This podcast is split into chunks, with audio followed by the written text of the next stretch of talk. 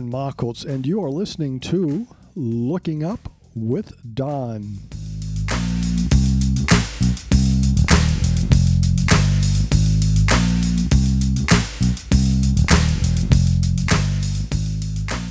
This is the Looking Up with Don podcast, episode number 129 for the week of June 22nd, 2022. The related website for this podcast is donmachholz.com. That is spelled D O N M A C H H O L Z.com. Two H's. What's up in the sky this week? As our week begins on Wednesday, June 22nd, the moon is in our morning sky, 35% full, and among all those planets. The moon will be new early next Wednesday, June 29th at 0251 Universal Time. And for some of you, that will be on the evening of Tuesday, June 28th. This end of this week and the beginning of next week is a good time to try to see the very old moon, a thin crescent in the morning sky, or the very young moon just after new moon in the evening sky. Now, we still have those five bright planets in our morning sky. Mercury, as seen from the Earth, is getting closer to the Sun each day, but it's also getting brighter each day. But if you do get up before dawn with the unaided eye or binoculars, you can see Mercury, Venus, Mars, Jupiter, and Saturn and our moon, all in a row. Will you be able to see the International Space Station this week, which for our purposes begins Wednesday, June 22nd through Tuesday, June 28th? It depends upon where you are located. This week we have four zones. All you need to know is your latitude. Two areas will not see the ISS this week north of 48 degrees north, it will simply not be visible. And between 32 degrees south and 10 degrees north, the ISS will not be in your skies this week. But it will be in the morning sky for at least part of the week between 10 and 48 degrees north. And from 60 degrees south to 32 degrees south, it will be in your evening sky for at least part of the week. To determine where it will be in your sky, go to the website heavens above.com and enter your location, then click on ISS. Our one comet that is visible is up all night long, and it's near the equator. It is the much anticipated comet 2017 K2 Pan-STARRS, discovered now nearly five years ago. It is still six months away from its closest point to the Sun, and right now it's about magnitude 9. You can barely see it in binoculars and much easier in a small telescope. The Northern Hemisphere will have it in view until the middle of October. By then, it will be a binocular object in Scorpius in the evening southern sky. Now, the southern hemisphere will see it at its brightest early next year. It is labeled on podcast 129, maps 1 and 2. For a more detailed map, go to heavens above.com and click on Comets. This week, I continue my series of describing each of my visual comet discoveries near the time of the year when it actually took place. This week, I'll be discussing a discovery that occurred on July 2nd, 1992. It was my sixth comet discovery and one of the smallest and least observed comets that I have ever found. The story with pictures can be found on my website, donmachholz.com.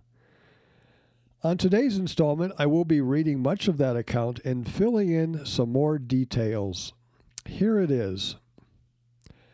After I discovered Comet Tanaka Machholz, 1992D, upon completion of a conversation with Smithsonian Astrophysical Observatory's director, Dr. Brian Marsden, he said to me, Go out and find another comet. Little did I know that this would not take long. Seeking comets was a hobby I began in 1975. It branched off my interest in astronomy dating from 1965 when I received on my 13th birthday a 2 inch refractor telescope. My first two nights with the scope were disappointing. In fact, I almost gave up the hobby at that time. But viewing Saturn on the evening of October 10th, 1965, encouraged me to continue using the telescope and learn more about the sky. I found my first comet in 1978 after searching for 1700 hours. Comet Machholz 1978L remained faint and it left the solar system never to come back. My second comet, C 1985 K1 Machholz, found from the Riverside Telescope Makers Conference at Big Bear, California on May 27, 1985, took another 1,742 hours to find. At this time, it was the longest amount of searching ever known to discover a comet. That comet remained visible for a month. It then disintegrated as it neared the Sun. My next comet, periodic comet Machholz 96P, took just under one year and 173 search hours to find, a very unusual comet. It returns every 5.2 years. It passes very close to the Sun, and then it races out to Jupiter's orbit, where large telescopes can continue to track it. It returns to our part of the solar system every 5.2 years.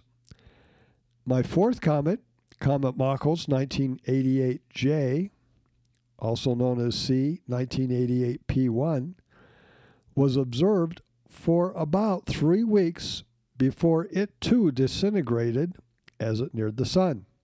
It had taken 460 hours to find and was my last comet find from the Santa Cruz Mountain area.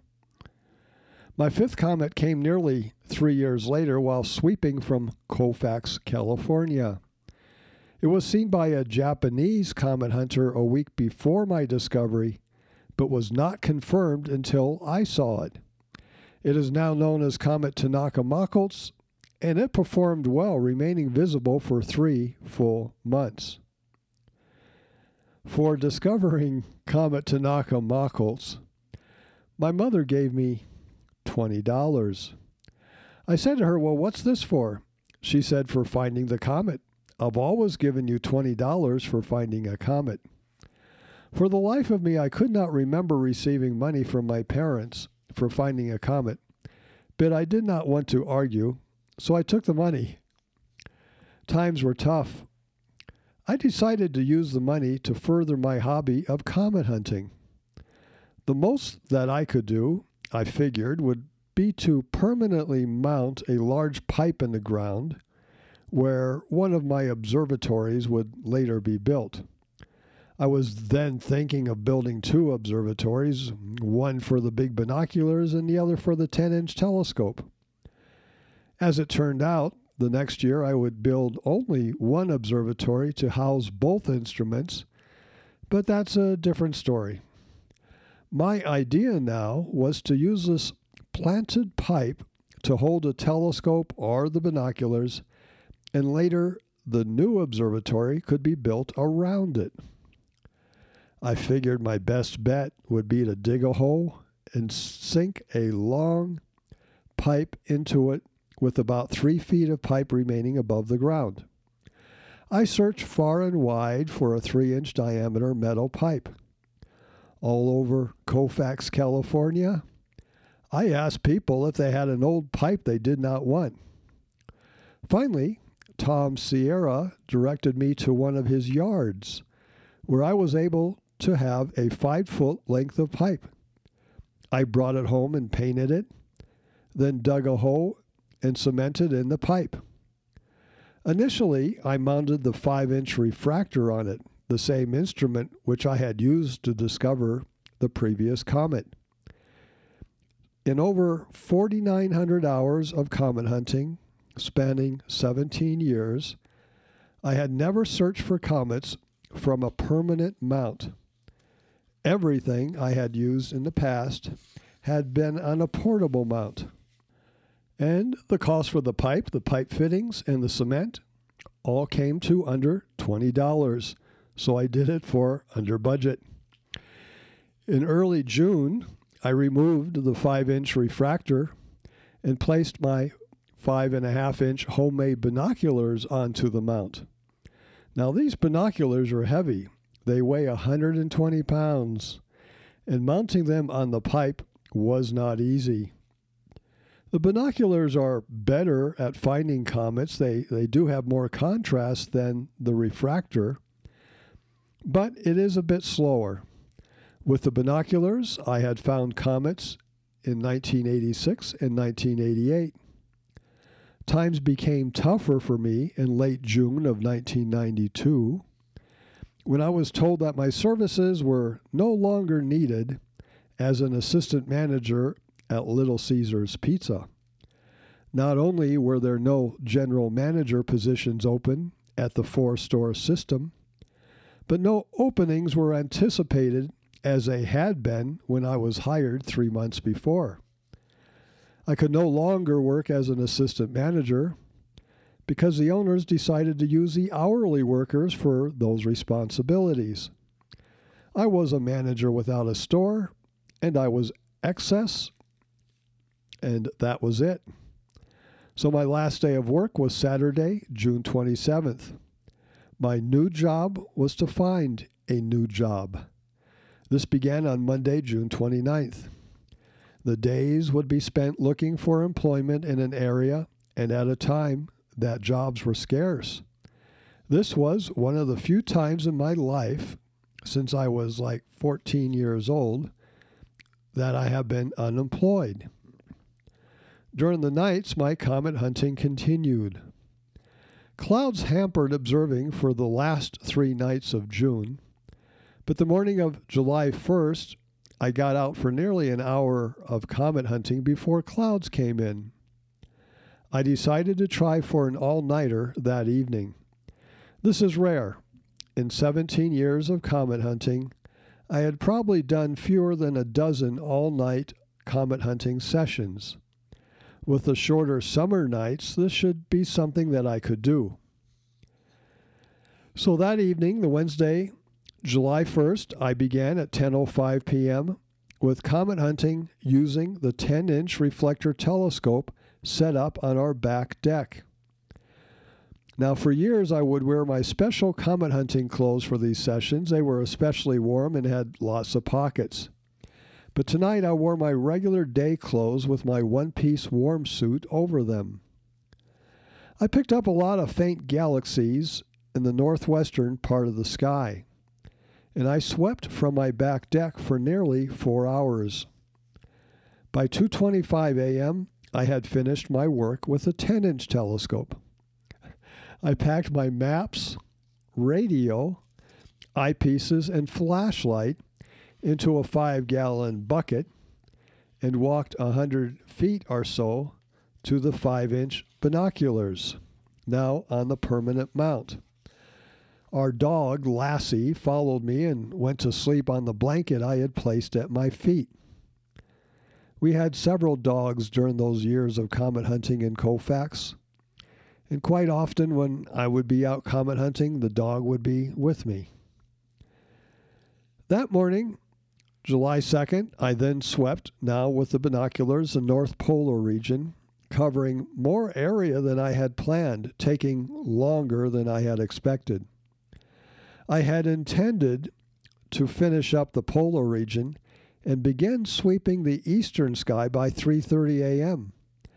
And this would give me about 40 minutes before twilight would bring an end to the long night of comet hunting. As it turned out, I didn't swing over to the eastern horizon until 350. Now, normally, I make my first horizontal sweep rather high in the sky, with each sweep going lower until I get to the horizon. That's what I do in the morning sky, always have. But this morning, with very little time left, I instead began at the horizon. And after each horizontal sweep, I moved upward. I recall how veteran Australian comet hunter William Bradfield had stated this is how he sweeps the morning sky. Many years ago, I studied this method and determined that it has its advantages and disadvantages. Some zones in the morning sky are seen better, a little bit higher in the sky, but some are not. Now, with this in mind, I began right along the distant tree line with my first sweep. Because my observing seat wasn't high enough for me to comfortably see through the binoculars, I placed one of my star atlases on the bench and I sat up on it for a little more height. Shortly after beginning my fourth sweep, while I was working southward, I picked up a circular, fuzzy object. After putting on my glasses, sighting along the binoculars, which have no finder scope, and realizing what part of the sky I was in, I knew that this was a new comet. The radio I was listening to was playing the song Crying by Don McLean. It was 401 Pacific Daylight Time. I had to determine the exact position of the comet so I could properly report it to the Central Bureau for Astronomical Telegrams at the Smithsonian Astrophysical Observatory in Cambridge, Massachusetts. This did not take long, and in 10 minutes I had it plotted on my atlas. Uh, now, this next part is a mystery to me. I then probably made a large scale drawing to try to determine motion in reference to the background stars. I do this for all potential comets. But in the years since then, I have not been able to locate that drawing. It is not where it would normally be, which is on the back page, the back side of my At the Telescope log sheet. It would typically be on the back of that sheet, it's just not there.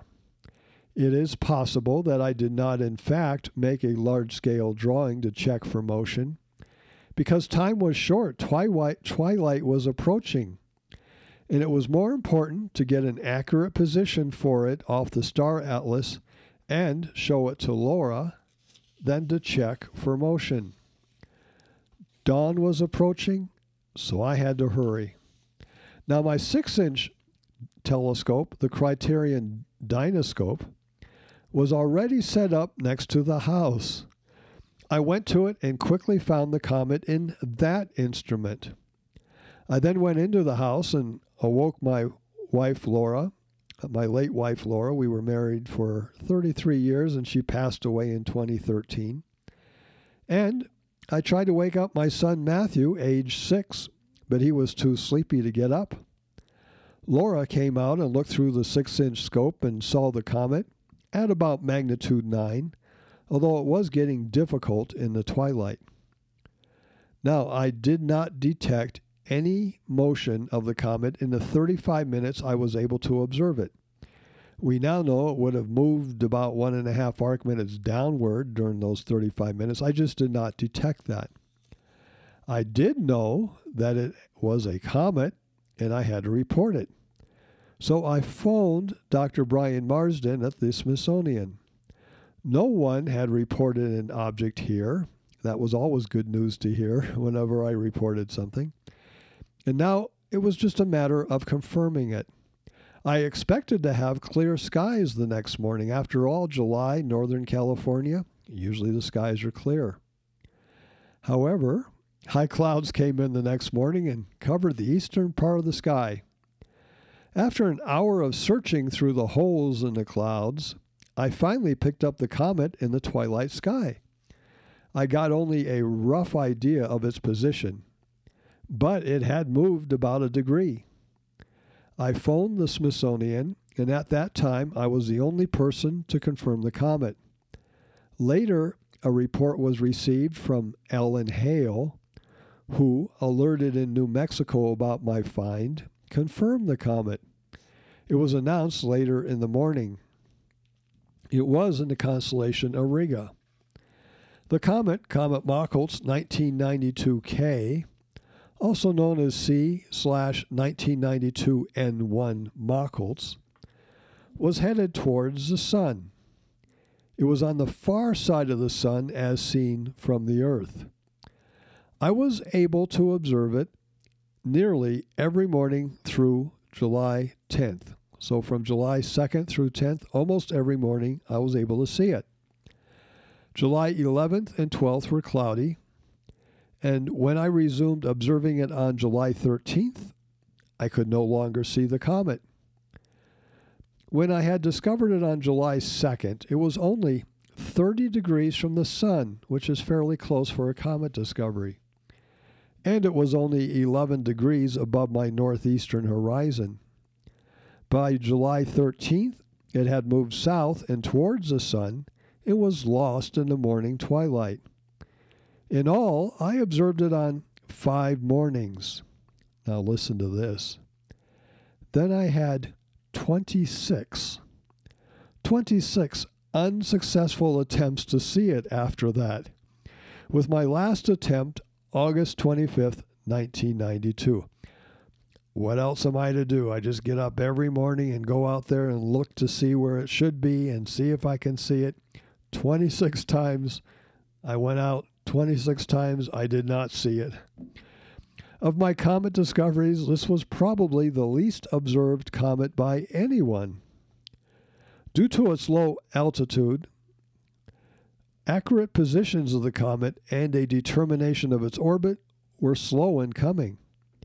Through the first week following discovery, the Central Bureau for Astronomical Telegrams was calculating the orbit from Alan Hale's and my positions. And our positions don't have the accuracy of professional observatories' photographs. Finally, after nine days, enough accurate positions were secured to publish in orbit. It showed that the comet was closest to the Sun on July 11th at 0.8 astronomical units, slightly inside the Earth's orbit, and that it was unlikely to return. However, with only a handful of comet positions to work with, the orbit calculation is not as accurate as is secured for comets observed over a longer arc. The eccentricity, or shape of the orbit, was calculated to be only 1.0, accurate to one decimal point with still some uncertainty for the eccentricity. Now, my two disintegrated comets, 1985 and 1988, also have such an undetermined orbit. Then, in 2010, I discovered my 11th comet. It too has an eccentricity that was uncertain because it was only observed for about a week. Any of these four comets are remnants could be left over if it disintegrated, could in fact return someday, and the orbital calculation would tie them in with the comets originally discovered by me. For about a week, three of my six comets that I had found up to that point were visible. I saw both 1992D, which I discovered three months before, and this one, 1992K, on the morning of July 8th. I have seldom been able to see two of my comets the same night. They were as close as 18 degrees from each other in late April. This was three months before 1992 was discovered. Meanwhile, my periodic comet at that time, 96P, was visible in large telescopes. So, of the three comets, uh, six comets I had discovered, three were visible the other three remaining comets that I had discovered, two had disintegrated, and one, the first one I found, was on an orbit carrying it out of the solar system. Comet 1992K was found 61 search hours and three months following my find of 1992D.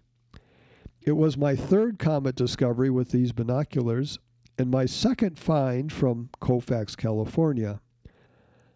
By time I left Colfax 26 years later in 2018, I had discovered eight comets from that property in Colfax, California. That concludes the story of the discovery of Comet 1992K that I found from Colfax, California. Our telescopic challenge this week and in binoculars, we're going to be looking at a couple of globular star clusters. They're only a few degrees apart and they appear quite different from each other. They are in the constellation Scorpius in your southern sky as the evening begins. Can you guess which ones they are? Okay, time's up. They are M4 and M80. I have provided a finder chart for these. Podcast 129, Map 3. You can find that on my website. M4 is a large globular cluster, appearing so because it's one of our closest globular clusters at a distance of only 6,000 light years. That's about as far as the double cluster in Perseus. To find it, first find the red giant Antares. Then go due west 1.2 degrees. Now, if you go northwest instead of due west, you might pick up a different cluster, the much fainter 6144.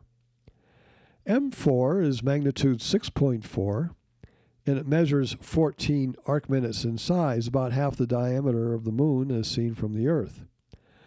One unusual aspect of this cluster is that it has a line of stars running north south down the middle of it. The cluster is 70 light years across and over 10 billion years old. Crank up the magnification and you can see some of the individual stars. Next, we're going to move over to M80. And to get there from M4, head 3.9 degrees to the northwest. M80 is small, so in a finder scope, you might mistake it for a star. M80 is magnitude 8.1, and it's only 3 arc minutes in size. It's far away, about as far away as the average globular cluster, 27,000 light years. The core of the cluster is very dense, but around that core you can see streams of stars. To recap the podcast, what's up this coming week? You still have time to see those five bright planets in the morning sky, and CM4 and M80, and Comet Pan-STARRS.